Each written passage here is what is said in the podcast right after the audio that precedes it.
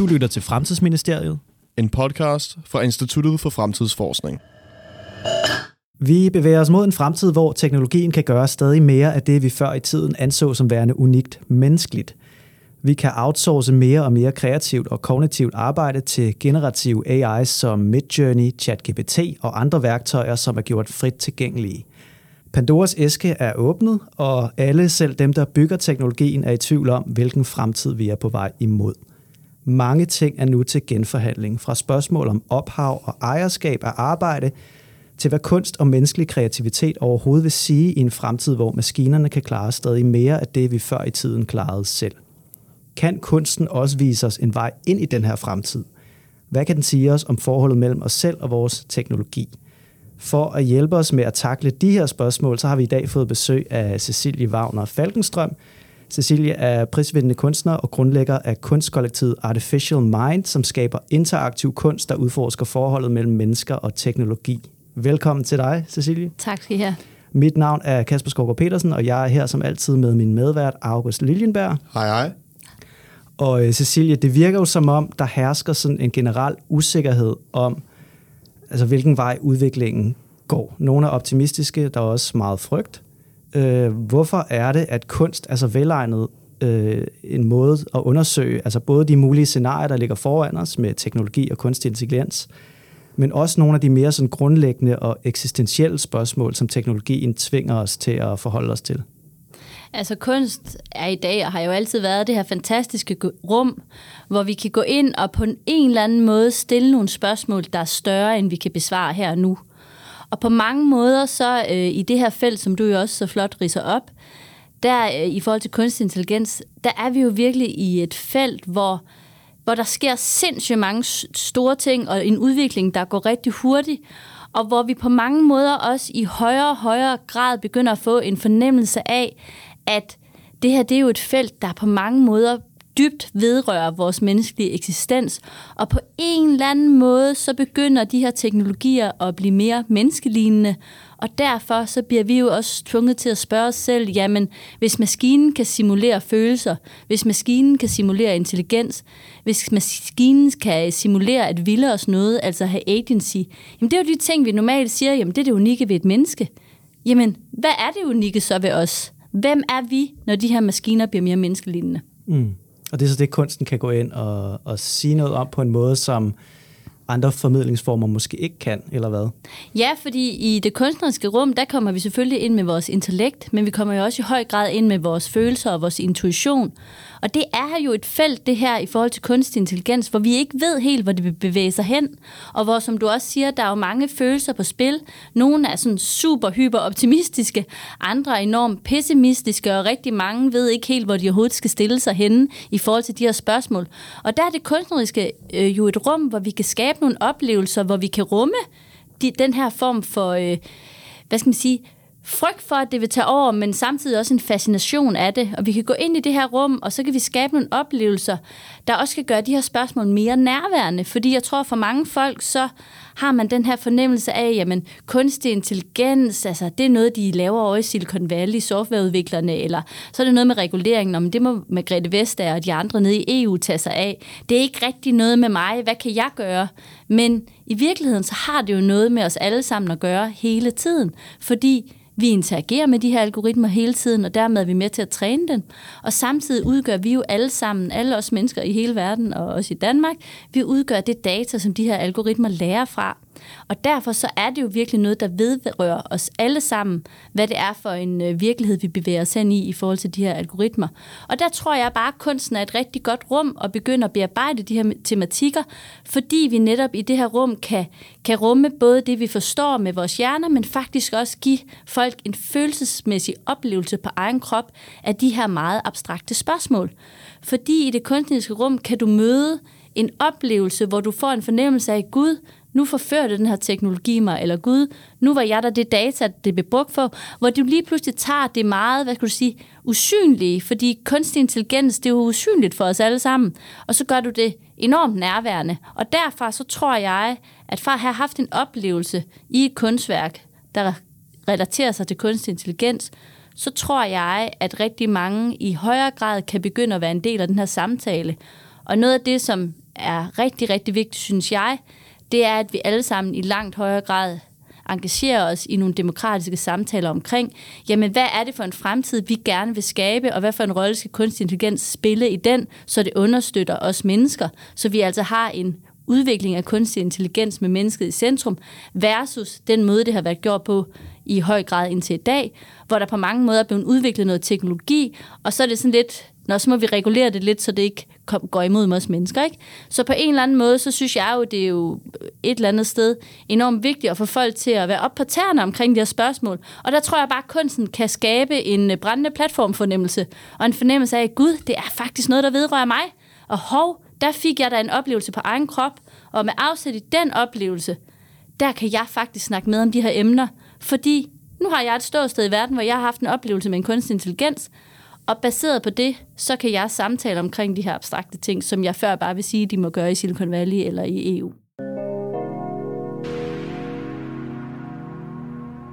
Par timer før vi optager det her, så øh, var Yuval Harari, det er ham, historikeren, der har skrevet Sapiens, han var ude og opfordre verdens regeringer til at sætte en dæmper på øh, den teknologiske udvikling.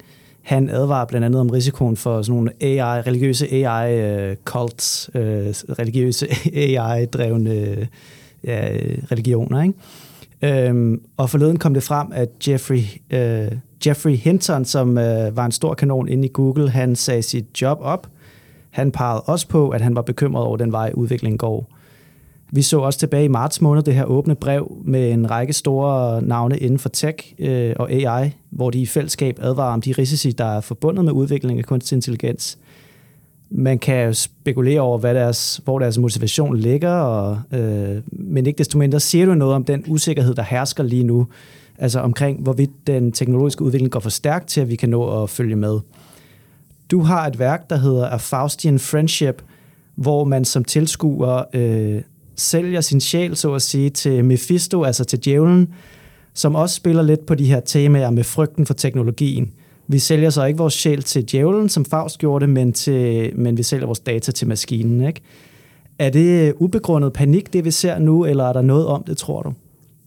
Øhm, jeg, jeg tror da helt klart, der er noget om det, og jeg tror også, det, der sker rigtig meget, er jo det der med for Altså, jeg har arbejdet sammen med mit team af softwareudviklere i mit øh, Art Tech Studio. Der har vi jo arbejdet med GPT øh, i mange år, helt tilbage fra omkring øh, 17-18. Øhm, og, og andre lignende machine learning modeller helt tilbage fra øh, 2016. Så på den måde, hvis du er inde i, du kan sige, det teknologiske felt, så er det her jo en udvikling. Altså, der har jo også været mange andre GPT-modeller end ChatGPT. Men jeg tror derfor, der, ligesom, der hvor det ligesom er kommet et springpunkt og, og grund til, at vi alle sammen nu taler om det, det er fordi lige pludselig, så er der blevet lavet et interface til ChatGPT, og nu kan vi alle sammen, helt almindelige mennesker, kan gå ind øh, og snakke med den. Og det gør jo, at vi alle sammen lige nu på egen krop lige pludselig kan opleve den kraft, der ligger i de her teknologier. Og det er selvfølgelig også klart, at teknologien er også blevet bedre, men i virkeligheden så tror jeg, at der, hvor, hvor debatten virkelig er startet, det er fordi, at vi nu, det er tilgængeligt for os, og vi forstår, hvor afgørende kraftfuldt det her er. Og før har det været noget, som, som på en måde lå bag ved interfaces, og som vi interagerede med uden helt at vide det. Vi, vi, du ved, vi scrollede ned over en hjemmeside eller et eller andet, eller et socialt medie, og så at ligger der algoritmer bag, og det vidste vi godt, men vi forstod ikke helt kraften bag det. Nu er det virkelig tydeligt, at det her det er meget kraftfuldt. Og jeg tror, det er derfor, at der ligesom er kommet den her enorme debat nu. Og jeg synes at det er på tide, den kommer, fordi jeg har jo på alle måder været i gang i mange år med at tale om, hey, vi skal alle sammen være vågne, det her det driver øh, vores øh, samvær med hinanden, det driver vores samfund, det driver vores øh, kritiske infrastruktur, og på mange måder, så er der jo også nogle store magtinteresser i spil i det her felt. Så før, når du øh, henviser til mit øh, kunstværk Faustian Friendship, øh, som jeg har på Traphold lige nu, så er det jo rigtigt, at det er jo det her med, at vi på en eller anden måde øh, laver en øh, faustisk pagt med ikke bare øh, et maskinen, men med de teknologivirksomheder, der ligger bag, hvor vi øh, får øh, den kunstige intelligens til at hjælpe os med at finde veje øh, med venskab, øh, med convenience, altså gøre vores liv lettere. Og så øh, Til gengæld så giver vi jo så øh, vores data til maskinen, men bag maskinen ligger jo øh, tech-virksomheden. Og det er jo noget af det, som jeg også synes er interessant, er jo det der med på en eller anden måde, at de her teknologier i det øjeblik, de bliver menneskelignende, så i højere grad, så kommer vi jo let til at øh, glemme, at der faktisk er en øh, virksomhed bag, og det er ikke bare en anden person, øh, vi interagerer med. Øhm, og det er noget af det, jeg har undersøgt blandt andet i det kunstværk, det er det her med, hvor let vi afgiver øhm, dybere information om os selv, fordi vi føler, at vi har en venskabelig relation med teknologien.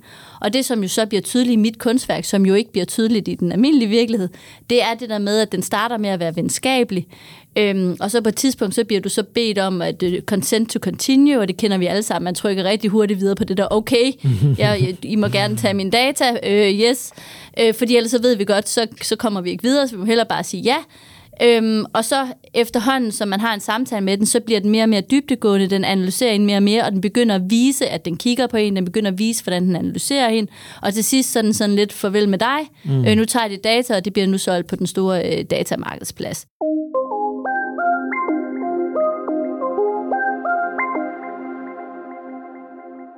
Jeg er jo på ingen måde enten super optimistisk eller super pessimistisk. På mange måder, så synes jeg, at de her teknologier bringer godt og dårligt.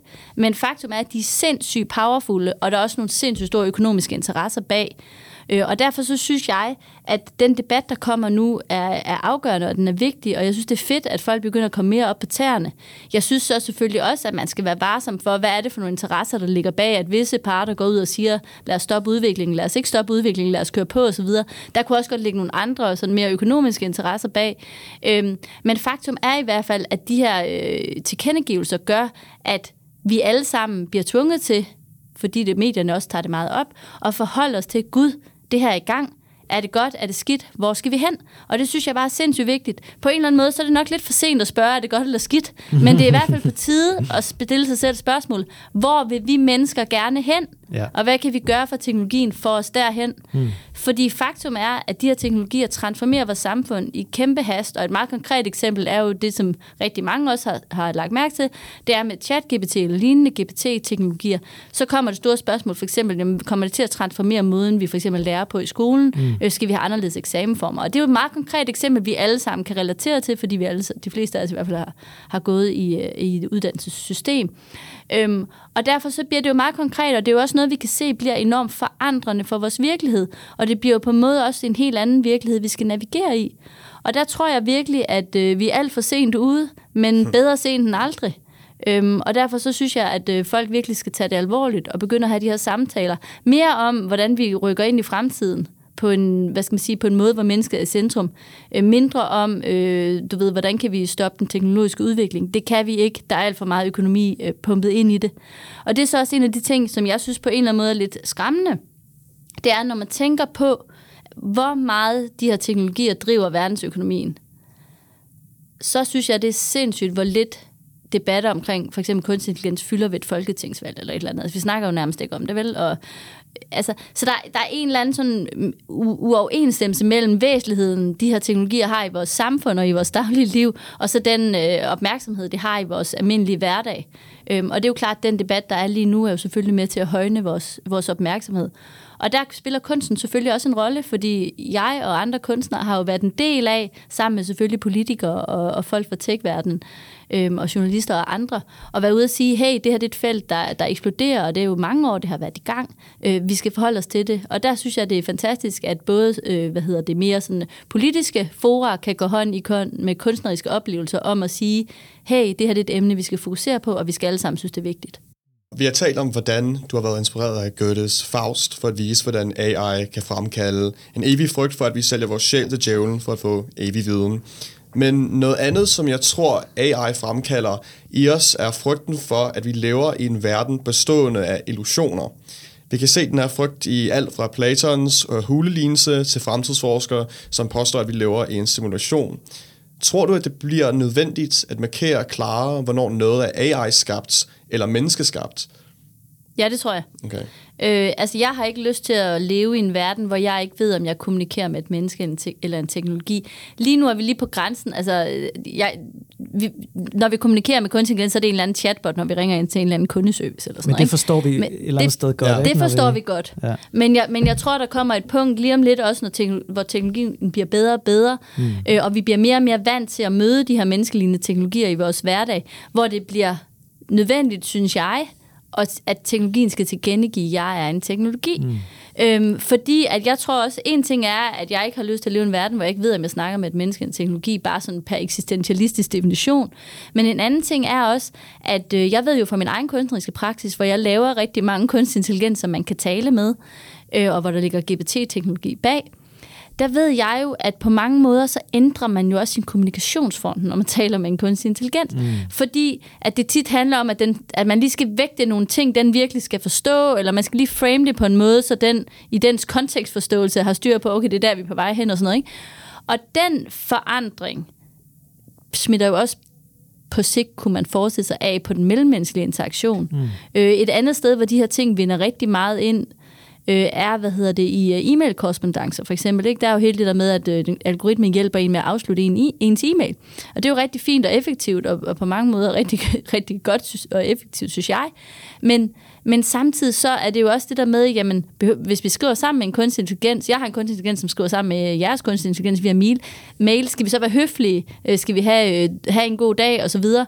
Og hvad så, hvis vi ikke ved, om det er en kunstig intelligens, eller en af jer, jeg skriver sammen med? Altså, der, der bliver, du ved, bliver vi så også mere kolde i vores egen interaktion med hinanden? Mm. Så der er sådan et eller andet med, at jeg tror, at vi for, at vi kan meningsfuldt navigere det her landskab med menneskelige og øhm, ikke-menneskelige, altså digitale aktører, så tror jeg, at det er vigtigt, at det på mange måder bliver mere tydeligt, hvor er, hvor er der et rigtigt menneske, og hvor er der en menneskelignende teknologi. Det har jeg i hvert fald lyst til.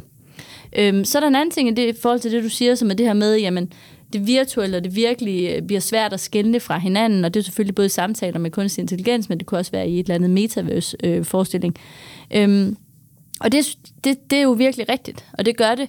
Øhm, og det, som jeg synes er tankevækkende, det er, det er jo det der med, at i, i det samspil bliver det jo også øh, svært at skelne, man kan sige, fake eller fiktion fra virkelighed.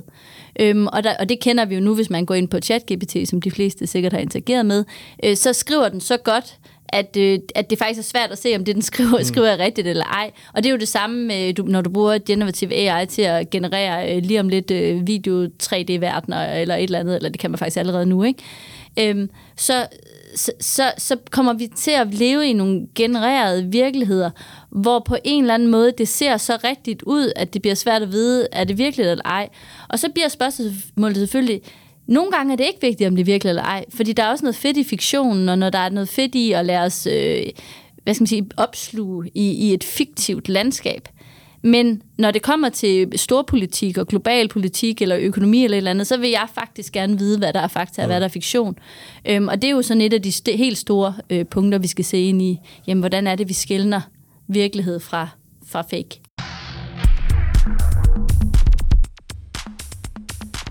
Mange af de diskussioner, vi har i dag omkring, øh, hvorvidt AI kan skabe kunst, kan måske sammenlignes med dengang fotografiet kom frem i midten af 1800-tallet. Altså hvor kunstneren begyndte at tage rollen af en slags prompt engineer for hvad der kunne afbildes. Komposition og hvad man besluttede sig for at fotografere var lige så meget kunst som at tegne eller male det hele selv fra ens fantasi. Men det betød også, at billedkunsten måtte genopfinde sig selv, at realisme blev erstattet af impressionisme, og så absurdisme osv. Med AI Image Generators bliver den samme diskussion om, hvem kunstens reelle afsender er, skåret op på et helt vildt niveau. Så hvor langt tror du, at vi kan strække grænserne for, hvad vi anser for at være kunst og udtryk for menneskelig kreativitet? Altså, jeg, jeg synes jo, det der det er et klasse eksempel, og jeg, og jeg elsker det, fordi det, som for mig er det centrale, det, det er jo det der med, at der kommer en ny teknologi, i det eksempel fotografiet, som fordrer, at øh, kunstnere begynder at retænke deres kunstneriske praksis. Øhm, og det er jo også det, som jeg, ud fra et kunstnerisk standpunkt, hvor jeg bruger machine learning i min, altså kunstig intelligensteknologi, i min kunstneriske praksis, så er det her jo nogle nye teknologier, som muliggør, at jeg kan skabe kunst på en anden måde, øh, hvad kan sige, måned for måned, uge for uge, dag for dag i øjeblikket. Øhm, og, sa- og samtidig så er det jo også en, en praksis, som, som fordrer, at jeg hele tiden gennem det her nye medie forholder mig til verden fra en lidt anden vinkel. Øhm, og det, der er jo, jeg tror også, det er vigtigt her at skelne imellem, at der er ligesom forskel på, om du går ind, og så skriver du en sætning ind, og så kommer der et billede ud. Altså der er det meget sådan, øh, der, kan, der kan vi spørge selv, er det kunst, eller er det kreativitet? For det i min verden af kunst, skal der i hvert fald være en klar intention, som med, mm. hvad er det, man vil med det billede? Øh, prompter man det på en bes, øh, algoritme på en bestemt måde for at, at udforske den magtdynamik, der for eksempel er i, i hvad en øh, model, man nu øh, interagerer med. Øh, har man en eller anden vild konceptuel tanke, som man så prøver at udleve, eller et konceptuelt eksperiment eller et eller andet. Altså det er jo vigtigt at huske også, at bare fordi vi alle sammen kan tegne, betyder det jo ikke, det er kunst. Øh, og hvad er så kunst? Og det er jo så et stort spørgsmål. Øh, men det jeg så kan sige fra min egen kunstneriske praksis, det er jo det der med, at på mange måder så den kunstige intelligens er jo en, øh, hvad skal man sige, dybt øh, indboende part i min kunstneriske praksis, som jo består af flere forskellige aktører. Så der er selvfølgelig mig selv. Så der er mine softwareudviklere, som jo, øh, som jeg i dialog med dem, skriver den selvlærende algoritme, altså machine learning-modellen. Så er der et kæmpestort datasæt, som vi jo også kuraterer, assembler, scraper, træner. Og så træner vi så vores machine learning-modeller på de her datasæt. Øhm, og så har vi så nu øh, en selvlærende algoritme, der har lært for noget bestemt data, og den begynder så at generere ting. Så kigger jeg på det, og jeg er sådan lidt, når det var fedt, det var ikke så fedt, lad os træne igen, lad os øh, fine-tune vores machine learning-model. På den måde kan I jo godt høre, at der er jo sindssygt mange menneskelige beslutninger involveret i en kunstnerisk praksis, hvor softwarekode er en del af den. Øhm, så derfor den der forestilling om, at en kunstig intelligens kunst øh, bare sådan, du ved, så er det maskinen, der skaber det hele selv. Altså, der er rigtig mange menneskelige beslutninger i min kunstneriske praksis, og jeg vil sige, det er et samspil mellem menneskelige og ikke-menneskelige aktører, altså mellem mig og min softwareudvikler som mennesker på den ene side, og den selvlærende algoritme, kunstig intelligens på den anden side. Øhm, og det er et samspil, hvor at øh, nogle gange så, øh, så så får den skabt et eller andet, som jeg ikke med min menneskelige hjerne kunne have forestillet mig. Altså den ser nogle mønstre i et eller andet datasæt, øh, og lærer for dem at generere sig selv ting, hvor jeg sådan lidt, holdt op, det, det var da helt fantastisk, eller det var et nybrud i forhold til, hvad jeg havde forestillet mig. Og andre gange er den sådan, gud, var det det, den, hvorfor laver den det? Øh, jeg havde forestillet mig noget helt andet. Øh, men menneskehjernen her er jo også vigtigt, fordi jeg kommer jo ind med mine følelser, med mine tanker, med min intuition, og kigger på det og sådan lidt, hmm, det der, det rører mig. Lad os køre i den retning, lad os træne modellen videre den vej. Øh, det der, det rører mig overhovedet ikke. Væk med det. Der er jo hele tiden menneskelige valg i det. Øhm, og så er det da rigtigt, hvis vi siger, jamen det er sådan en plug-and-play-model, hvor alle kan gå ind og lave en sætning og tage et billede. Ja, det kan vi alle sammen. Er det kunst? Det er det store spørgsmål. Det vil jeg nok være ret øh, kritisk til at sige, nej, det er nok mere kreativitet. Mm. Men der er også nogen, der bruger de modeller til at lave kunst. Mm. Ligesom der er nogen, der tegner på et stykke papir, og så er det kunst, og så er det ikke kunst. Ikke?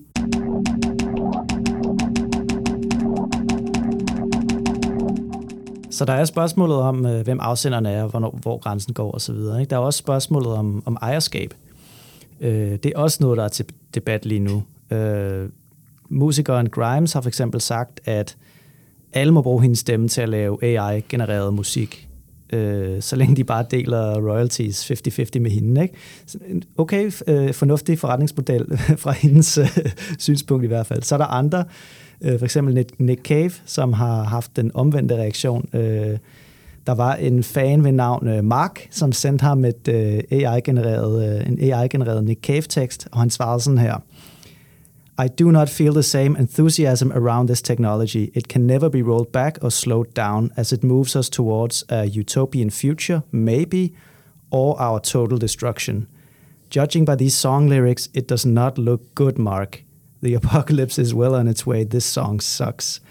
Uh, så måske ikke det svar, som Mark han håbede på. Men hvordan vil du have det med en, øh, en AI-genereret Cecilie Falkenstrøm-kunst? Øh, vil du, uh, altså som en anden havde lavet, vel at mærke, vil du læne dig mere i retning af Grimes eller Nick Cave her? Det, det er virkelig et godt spørgsmål, og det er, jo, det, er jo, det, er jo, det er jo sindssygt svært, og jeg tror på den måde, at jeg er jo meget sådan øhm, i begge lejre i forhold til alle de her spørgsmål. Ikke? Fordi på den ene side, så øh, er det her jo også et spørgsmål i forhold til, altså de dybere liggende spørgsmål her, noget med ophavsret og ejerskab eller open source. Ikke? Øhm, og på den ene side, så er jeg jo stor tilhænger af open source. Altså mange af det, nu, nu er open AI så blevet til closed AI med, med deres øh, uh, GPT-modeller, der ikke er open source længere, men det startede jo faktisk som open source. Og rigtig mange øh, communities og forskningspraksiser øh, er jo relateret i forhold til at lave store open source-modeller. Og det er jo helt fantastisk, og open source handler jo også om at stå på skuldrene af hinanden og dele det, man har med hinanden, fordi man så sammen kan rykke sig længere, hvilket jo er mega fedt, og også giver virkelig sådan, at vi mennesker kan tage et ordentligt ryg. Øh, samtidig så er der jo så den anden side, som er det her med, jamen, de her machine learning modeller, jamen, de eksisterer jo ikke uden data, de kan lære på. Øh, og der har det jo nok indtil nu været øh, alt for meget noget med, at øh, det har været øh, usynligt og øh, ugennemsigtigt. Hvad er det egentlig for noget data, de har lært fra? Øh, og det er jo først nu, det begynder at komme op til sådan den generelle offentligheds øh, mindset, at øh, gud, det skulle da alle også de lære fra, eller, eller hold det op, alle de kunstnere, der har siddet og delt deres øh, flotte grafiske billeder inde på den online forum, og det er så det, de her øh, generative AI-modeller har lært fra. Øhm, og det stiller selvfølgelig spørgsmål om, om ophavsret, og det er jo så tilbage til, til den sangtekst der, ikke? fordi at på en eller anden måde, så, så er det da uhyggeligt, at vi kan blive kopieret, uden det var vores, uden vi har givet consent til det, ikke? Altså, det, det er da ikke fedt, at der er nogen, der kan lave en eller anden øh, kunstnerisk praksis, der, eller, eller i, i det hele. Jeg synes også, det der med kunsten er jo et godt eksempel, der gør det meget sådan forståeligt. Men i virkeligheden er det jo noget, der vedrører alle. Mm. Altså vores allesammens data. Det er jo ikke kun kunstnernes data, der bliver brugt, vel? Vores allesammens data bliver brugt. Det er bare lidt mere usynligt stadigvæk, ikke? Mm. Men, men der er der et eller andet omkring, at det der, det er da uhyggeligt, at, at alt mit data kan blive brugt til at lave noget. Og samtidig så er der jo også i mig en, en, en fascination omkring, hvad de her teknologier øh, kan skabe, og hvordan de kan, kan få os til at rykke os. Så derfor så er der jo et eller andet med, at... Øh, at det er vigtigt, at vi får en debat omkring, jamen, hvor, hvor, hvor går grænsen på de her ting, og hvad er det? På en eller anden måde er det jo nok også en gylden middelvej, der skal findes, hvor vi øh, både tager, tager hånd om individets øh, rettigheder og, øh, og samtidig sikre, at vi kollektivt kan udvikle os. Fordi at det er jo også i tech-industriens øh, DNA, at vi, at vi står på skuldrene af hinanden, og forsker og, og udvikler øh, står på skuldrene af det scientific papers og det GitHub repository, der kom ud øh, i sidste uge. Ikke? Øhm, så, så på den måde er det, øh, ja, synes jeg, nogle, nogle vanvittigt vigtige spørgsmål, og det er også nogle spørgsmål, der ikke lige er direkte svar på. Og samtidig så synes jeg, at det allervigtigste er, at de spørgsmål, når de bliver stillet i kunstverdenen, at alle ikke tænker, at det er sådan noget, der foregår i kunstverdenen kun. Fordi i virkeligheden foregår det ved os alle sammen, men vi ser det bare stadigvæk ikke. Ja, og jeg tror også sådan, den gang, at de her image generators opstod, um, at de tog alt det her data, så var den nødvendige um, lovgivning, den, den var der bare ikke. Så Midjourney CEO har selv sagt, at han ikke fik samtykke til at bruge de 100 millioner af billeder, deres generator er trænet på. Um, men alligevel, så vil jeg gerne flytte til en anden uh, diskussion, og den er ret, den er ret sjov. Uh, det er noget, som vi ikke rigtig prøvet før, men der findes rigtig mange image generator AI's derude, måske forvirrende mange, og vi har en intern debat på instituttet om, hvilken en, der er bedst. Mm-hmm. Uh, det står nogenlunde lige imellem Stable Diffusion, Midjourney og Dolly. Yeah. Og som en lille public service, så kunne vi godt bruge din hjælp til at afgøre den en gang for alle, ved at rangere den med karakterer fra 0 til 10. Er det cool med dig? Det, det er så cool, jeg er meget spændt på at se det. Alright, cool. Ja, Fordi vi har det faktisk her i studiet, så har jeg vi Jeg vil sige, jeg er nok heller ikke helt afklaret selv, men okay, lad, os, lad, os, lad, os, lad os se. Det er de tre der. Det er de tre, jeg vi kender. kender. alle tre modeller. Okay. Det er jo de mest Alright. udbredte yeah. image generator ja, modeller. Skal vi starte med uh, Stable Diffusion? Ja. Hvad synes du? 0 til 10? Du må godt altså, forklare altså, altså, også ja, din... Ja, for, jeg, ja, for jeg, tror, jeg tror, der er noget her, jeg vil sige, ikke? fordi okay. at for mig er det er jo tekst- og billedmodeller, det her. Mm. Ikke? Og jeg tror, jeg tror at for mig, det er i hvert fald vigtigt for mig at sige, at det er jo... Rigtig mange forbinder det her med AI-kunst, og så det, det er så det, AI kun kan. Øh, og et eller andet sted, så tror jeg, for mig, er, er, i hvert fald min kunstneriske praksis, er jo så meget mere, altså det er jo, det er jo meget mere med selv at finde scientific papers, og skrive forskellige kodebaser sammen, øh, tage det nyeste, der kommer ud, øh, bygge, by, ja, som sagt, bygge kodebaser sammen, øh, stå på skuldrene af det nyeste viden, øh, finde ud af, hvordan bygger vi nogle øh, lidt menneskelige, eksistentielle eksistentialistiske spørgsmål ind i de her modeller. Hvordan gør vi sådan, at den, den både kan generere diskurs, og den kan lære for store datasæt, og den kan generere visualitet osv. Så, ikke? så hvis vi nu siger, okay, nu kigger vi på det her som, som kreative modeller i stedet for, så, så, så er jeg med på, på spørgsmålet fra 1 til 10. Det er meget simpelt, det vi ja. godt klar over. Ja, ja, ja. Det er nærmest nej, det grinagtigt simpelt. Nej, men jeg synes, det er super. Det er mere, hvis vi kigger på dem her som kunstgenereringsmodeller, ikke? så ja, vil jeg nok ja. være noget længere nede af skalaen. Okay. Men hvis vi kigger på dem som uh, modeller, der kan generere billeder baseret mm. på tekst, så er jeg, så er jeg frisk på det. Øhm, altså, så vil jeg nok sige, at... Øhm, altså, på mange måder, så vil Midjourney så være 8'eren. DAL-E vil være 7.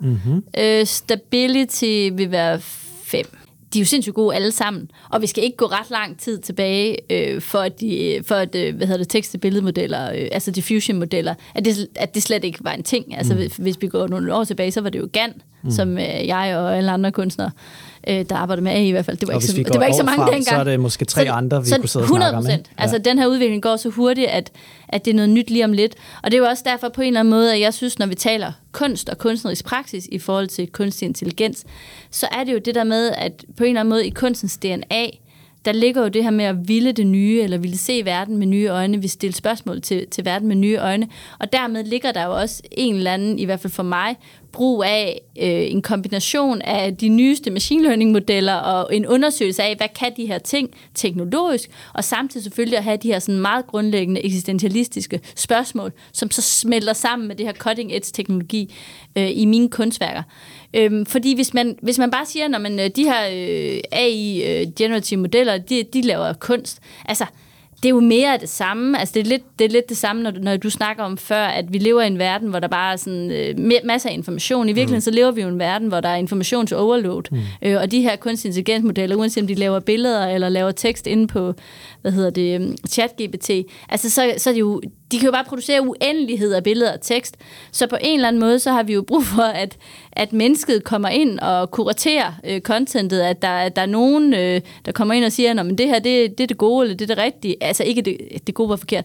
Det her det er det, det, er det rigtige, eller mm. det her det er det, der ikke er fake. Mm. Øhm, for, fordi ellers så, altså, det bliver jo bare en eller anden stor øh, svømmepøl af, af en uendelighed af, af flotte af genererede billeder, men hvad skal vi med det? Hvad skal, hvordan skal det røre os? Og det er jo der, hvor kunsten på en eller anden måde har noget på hjertet. Fordi det skal jo, det skal jo vilde os noget. Det skal få os til at kritisk reflektere over den virkelighed, vi er en del af, mm. og kritisk øh, reflektivt se på os selv.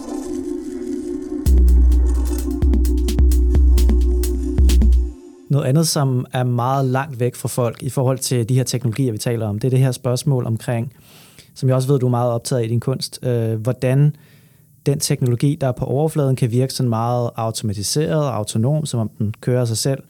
Den faktisk er dybt afhængig af menneskelig arbejdskraft mm. sådan under facaden. Ikke?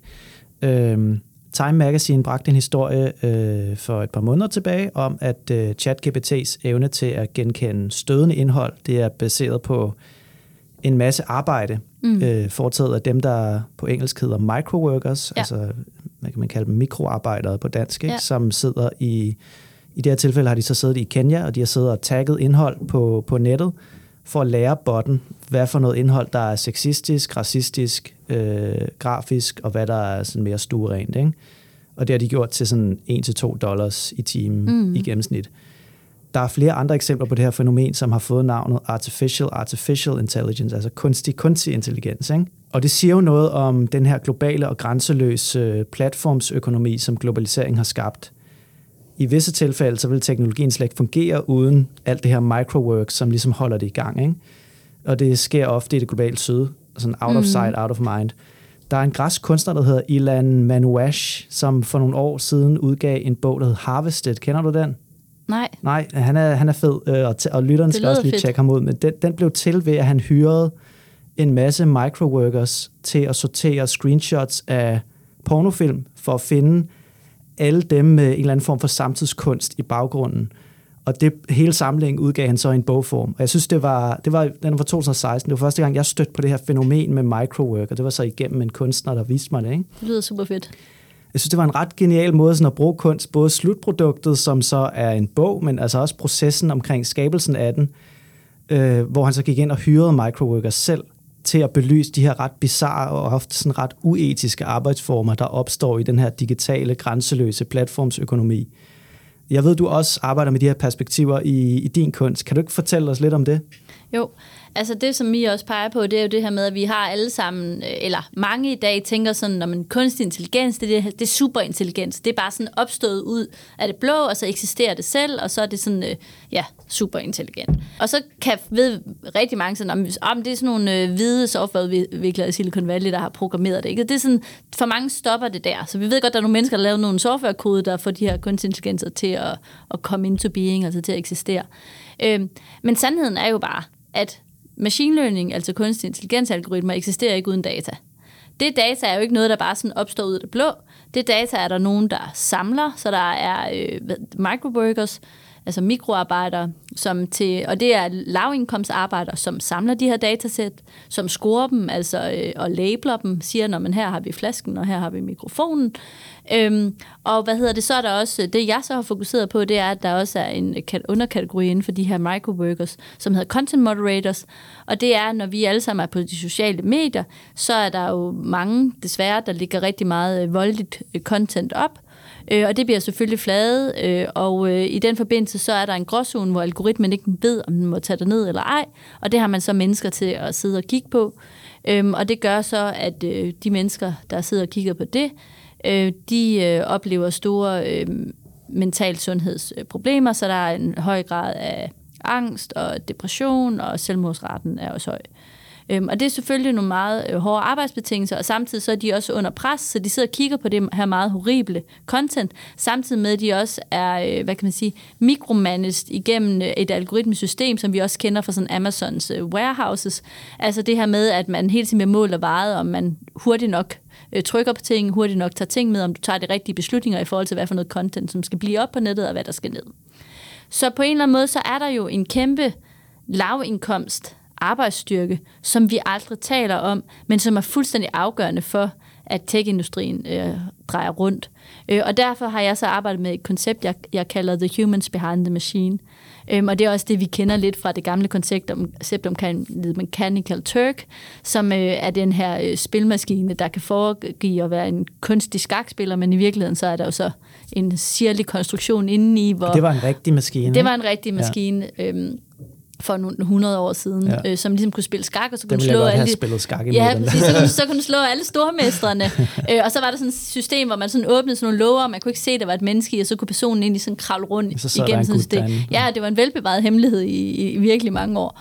Øhm, og så virkeligheden, så sad der jo så verdens bedste ja. skakspillere derinde. Ikke? Øhm, og på mange måder, så er det jo også sådan, som tech-industrien fungerer i dag. Så, så, der, så der bliver fortalt historien om det her sådan artificial intelligence, altså kunstig intelligens. Men hvis du er i øh, software-sammenhængen, så siger man machine learning. Øh, så, det, så det er jo ligesom sådan et buzzword, der er blevet kørt op til, at det er en superintelligent selvlærende algoritme.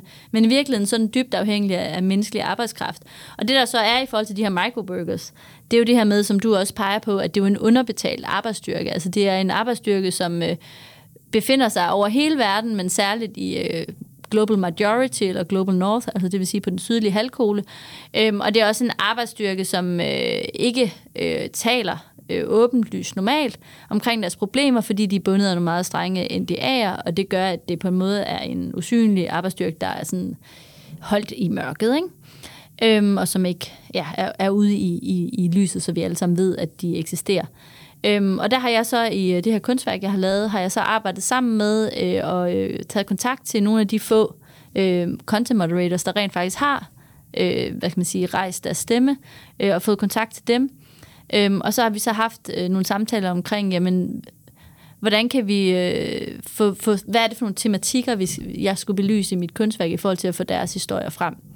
Øhm, og det har så øh, affødt, at jeg har lavet et øh, nyt øh, stort kunstværk, som så faktisk er endt med at blive et wallhanging, eller en en, en gobeling, øh, hvor jeg har brugt machine learning til at lave øh, selve det visuelle, baseret på alle de her samtaler, jeg har haft med de her øh, content moderators. Øhm, og så er den så faktisk endt med at blive vævet til et 2x3 meter vægtæppe. Og det her med, den skulle væves, jeg plejer jo mest at lave øh, interaktiv digital kunst, øh, men det her med, den skulle væves og være meget sådan tangible, det kom så fra, at, øh, at jeg har også er meget optaget af det her med netop, at mental health eller mental sundhed er et diffus begreb. kunstig intelligens er et diffus begreb. Øh, microworkers eller content moderators, diffus begreb. Altså det er meget svært at, sådan, at, at forstå at, at, at få fat i på en eller anden måde. Øh, og det gør også, at vi ikke relaterer os nok til det. Øhm, så derfor var jeg optaget af, jamen det her med, at mennesker bliver udbyttet igennem arbejdskraft i relation til maskinerne, det er ikke en ny ting, det kender vi igennem hele forskellige industrielle revolutioner. Og så kiggede jeg så tilbage til den første industrielle revolution, hvor i tekstilindustrien, der kom også de her nye store øh, vævemaskiner, som, som, som, hvor mennesket også skulle arbejde som the humans behind the machine. Og det, der er jo interessant både dengang og i dag, det er jo det der med, at det vigtigste er jo at holde maskinen kørende. Det vigtigste er i dag, at den kunstig intelligens algoritme kører derudad. Og så skal den menneskelige arbejdskraft ligesom fylde ind der, hvor den mm. ikke performer endnu. Den skal, de skal fylde ind, hvor den har huller, ikke? Og det skulle man også i tekstilindustrien dengang. Øhm, men samtidig så forstår vi også i dag øh, ofte det her med, at der var dårlige arbejdsvilkår på de her fabrikker, og det var hårde arbejdsvilkår. Øhm, og der er så der er noget med for mig at sige, jamen, kan vi skabe en rød tråd fra dengang til i dag, så vi ikke om 50 år kigger tilbage og siger, okay, de her øh, usynlige arbejdere i tech-industrien, deres mentale sundhed var forfærdelig, hvorfor gjorde vi ikke noget ved det? Men vi rent faktisk på en eller anden måde får en bedre forståelse af, at det her det er noget, der er her, her og nu, og det er noget, vi skal relatere os til. Ja, og et andet tema, som jeg synes relaterer rigtig godt til det, det er, og som du har også nævnt før, det er, det er øhm, demokratisering. Altså, hvordan teknologien kommer flertallet til gode. Uh, og lige nu ser vi, at selvom der er mange, der konkurrerer, så er udviklingen drevet frem af private aktører. Er der en måde, hvorpå vi kan mindske risikoen for, at AI primært anvendes som instrumenter til store virksomheders interesser, snarere end til menneskeheden, eller er det en uundgåelig udvikling? Eller måske køber du overhovedet ikke den modsætning? Øh, altså jeg synes, at det der det er et af de helt centrale spørgsmål, og jo også der, hvor på mange måder vi er på bagkant. Ikke? Øhm, fordi ligesom at der var den der forskning om, når man internettet det er et demokratisk medie, øh, Øh, men så kom der nogle gatekeepers, der satte sig på det, ikke? Så, øh, så det var også det samme, der er sket med kunstig intelligens. Så på, på en eller anden måde, så er den kunstig intelligens jo, den vil jo ikke noget i sig selv, altså den vil det, som mennesker har programmeret den til at, at lære fra, og dermed ville. Øh, og der er nu nogle store teknikvirksomheder, som har, er gatekeepers på den her teknologi. Øhm, og det er, jo, det er jo på mange måder lidt, lidt ærgerligt, fordi der er jo også er et kæmpe open source øh, community omkring det, og et stort potentiale der. Så jeg tror, at det handler om at sikre sig. Altså, der er jo også sket en skred fra, at re- til at starte med blev rigtig meget machine learning eller kunstig intelligens forskning øh, lavet ude på universiteter, øh, til at der faktisk bliver udgivet øh, endnu mere øh, hvad kan man sige, grundforskning nærmest øh, inden for de store tech-virksomheder i dag. Og det er jo også sådan skrevet, men det er, jo, det er jo ikke, noget af det bliver udgivet, men noget af det er jo også lukket. Så der er jo et eller andet med på en eller anden måde at fastholde, jamen hvordan er det, vi sikrer, at det her det er, er open source, og vi kan stå på skuldrene af hinanden, så vi alle sammen kan være med, og det ikke kun er de allerstørste, der kan konkurrere med hinanden og, og kun være med. Så i forhold til, er det, er det godt eller skidt? Altså, det er jo virkelig et stort spørgsmål. Øh, nu har jeg lige været øh, i Indien, i Bangalore eller Bangalore, øh, hvor jeg har åbnet øh, en udstilling med et af mine kunstværker. Det vi lige snakkede om, I See It, So You Don't Have To, på et stort museum dernede. Øhm, og der, havde vi faktisk, der snakkede vi faktisk også om det her spørgsmål. Øh, og hvis du kommer ud fra en, en lille landsby i Indien, så, så er... Øh, Øh, internet og de sociale medier, som jo er drevet af kunstig intelligens, det er jo en måde, hvor man faktisk på den måde bliver meget mere connected, connected med virkeligheden på. Øhm, og, du, og der kan du også gå ind på ChatGPT og, og skrive ting og sager, så på den måde er der jo en demokratisering igennem mm. det, og det er lettere at, at, at connecte folkemasser, og kan nemmere at finde hinanden og sådan noget. Øhm, på den ene side, ikke? Og på den anden side, jamen, alt det interaktion, vi har, er jo på nogle platforme, og de platforme er styret af nogle tech-virksomheder, hvor det typisk er nogle markedsøkonomiske interesser, der er bag. Så der er jo et eller andet her omkring, at det kunne være så godt, og så er det måske ikke så godt alligevel. Mm. Øhm, så hvordan er det, vi på en eller anden måde får skruet op for, at det kunne være så godt, og lidt mere ned for sådan, øh, hvad kan man sige, de magtdynamikker, som nok, de økonomiske magtdynamikker, som, som jo alt andet lige er der i vores samfund, men som, som måske har fået lidt for meget frit spil øh, her. Ikke? Øhm, og der kan man selvfølgelig regulere, men der er også et eller andet med at sige, jamen, øh, regulering er altid på bagkant. Altså, kunne vi, kunne vi, ikke, blive, kunne vi ikke skabe en eller anden form for lidt mere sådan øh, demokratisk, folkemæssig konsensus omkring, som jeg også sagde før, hvor vi gerne vil hen, og så på en eller anden måde sikre os, at, at teknologiudviklingen så på en eller anden måde skal understøtte det. Fordi det der med at være på bagkant øh, reguleringsmæssigt på en tech-udvikling, der, for, tech-udvikling, der foregår så eksponentielt, som den gør, altså det er sådan, det er lidt en tabersituation, uanset hvad man gør. Ikke? Altså ja, vi kan se, at, at regulering på tech og, og internettet sker nu. Altså på det digitale rum, når det burde have sket sådan 10 år siden. Præcis. Um, Og det er, jo, det er jo så faktisk også en af de ting, som jeg begynder at kigge meget på, det er der med at sige, jamen, tech, virks, tech-industrien har jo været sådan vores tids Wild West, ikke? hvor mm. der er de her øh, tech-virksomheder, der har begivet sig ud, og så har de sådan øh, fundet guld, som på mange måder så også har været vores data uden vi vidste, ikke? Øh, og spundet guld på det. Øhm, men hvor er det så, nu, nu er vi så alle sammen begyndt at vågne op til Gud af industrien har gang de her ting. Øh, men hvor, hvor er det næste sted så, mm. hvor der foregår ting, som vi ikke kigger på? Det er jo der, hvor jeg har lavet nogle værker, der også forholder sig til, til, til rummet, ikke? fordi der lige nu foregår sindssygt mange ting med at, at lave satellitter og andre ting ud i rummet, som jo også kigger ned på os, øh, og, og, og på mange måder er der også nogle gatekeepers, der er i gang med i fuld gang at establishe sig ude øh, i, øh, i rummet omkring os. Øh, og det forholder vi os overhovedet ikke til. Mm. Så i virkeligheden, så skulle vi lige nu have samtalen omkring, hvordan er det, vi øh, begrænser øh, den teknik, eller hvordan ikke begrænser, hvordan er det, vi finder ud af, hvad er det for en retning, den her øh, AI, kunstig intelligensudvikling skal tage. Og så samtidig, så skulle vi så også snakke om, jamen, hvad, hvordan er det, vi sikrer, at rummet forbliver øh, demokratisk, og der ikke er nogen gatekeepers, som kraftigt sætter sig på det, ikke?